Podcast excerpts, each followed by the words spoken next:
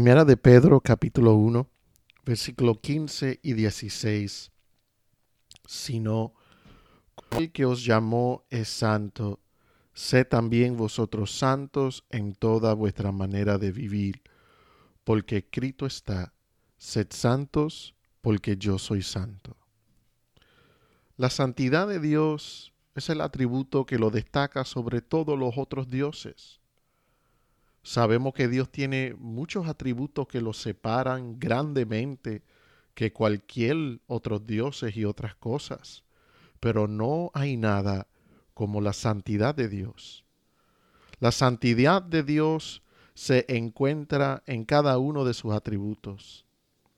El amor de Dios es santo, la sabiduría de Dios es santa, la omnipresencia de Dios es santa, todos sus atributos son santos. En el hebreo hay dos palabras para la palabra santo que son importantes de reconocer. Está la palabra Kodesh, que significa separado, y está la palabra Kadosh, que significa sagrado, puro y limpio. Es igualmente interesante que la palabra iglesia en el griego es compuesta de dos palabras que forman eclesia. Está la palabra ek, que significa fuera de, y la palabra kaleo, que significa llamar. Cuando Pedro nos dice, como aquel que os llamó es santo, sed también vosotros santos en toda vuestra manera de vivir.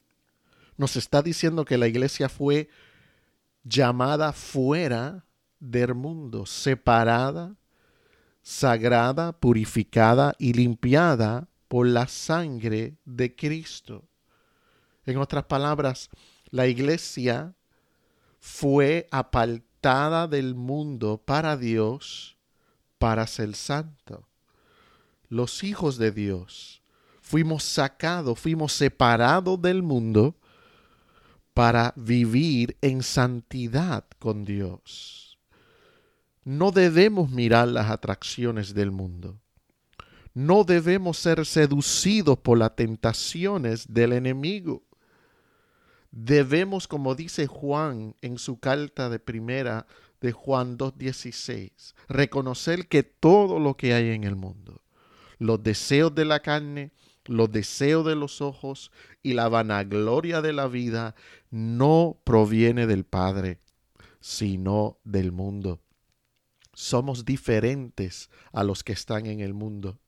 Fuimos apartados y separados para Dios y vivimos ahora en su santidad para reflexionar nuestro Padre aquí en la tierra. Oh Señor, yo te doy gracias que tú nos llamaste fuera de este mundo que tú nos apartaste de este mundo y nos hiciste como tú en tantas maneras. Y tu santidad, que es hermosa y preciosa, ahora fluye en nosotros.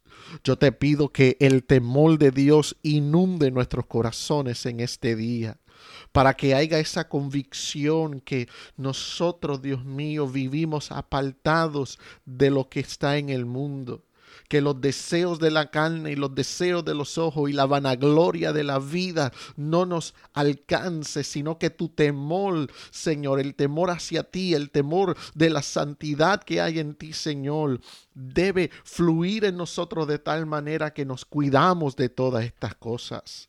Señor, yo oro que tu santidad, Dios mío, Padre, en nosotros nos recuerde cada día que viene con un precio. Viene con el precio de ser apartados y separados. Quiere decir que tenemos que rechazar, que tenemos que reprender todo lo que hay en el mundo, reconociendo que en nuestras carnes hay debilidades, en nuestros ojos hay debilidades, que hay vanagloria en nosotros que algunas veces desea manifestarse y que debemos, Dios mío, sacrificar tales cosas para estar en intimidad y cercanía contigo. Finalmente, Dios mío, te doy gracias que la santidad no es tanto por la manera en que practicamos o cuidarnos, Señor, en esta vida, sino que la santidad viene porque nos lavaste en la sangre preciosa de tu santo Cordero. Te doy gracias, Señor. En el nombre de Jesús te lo pedimos todo. Amén.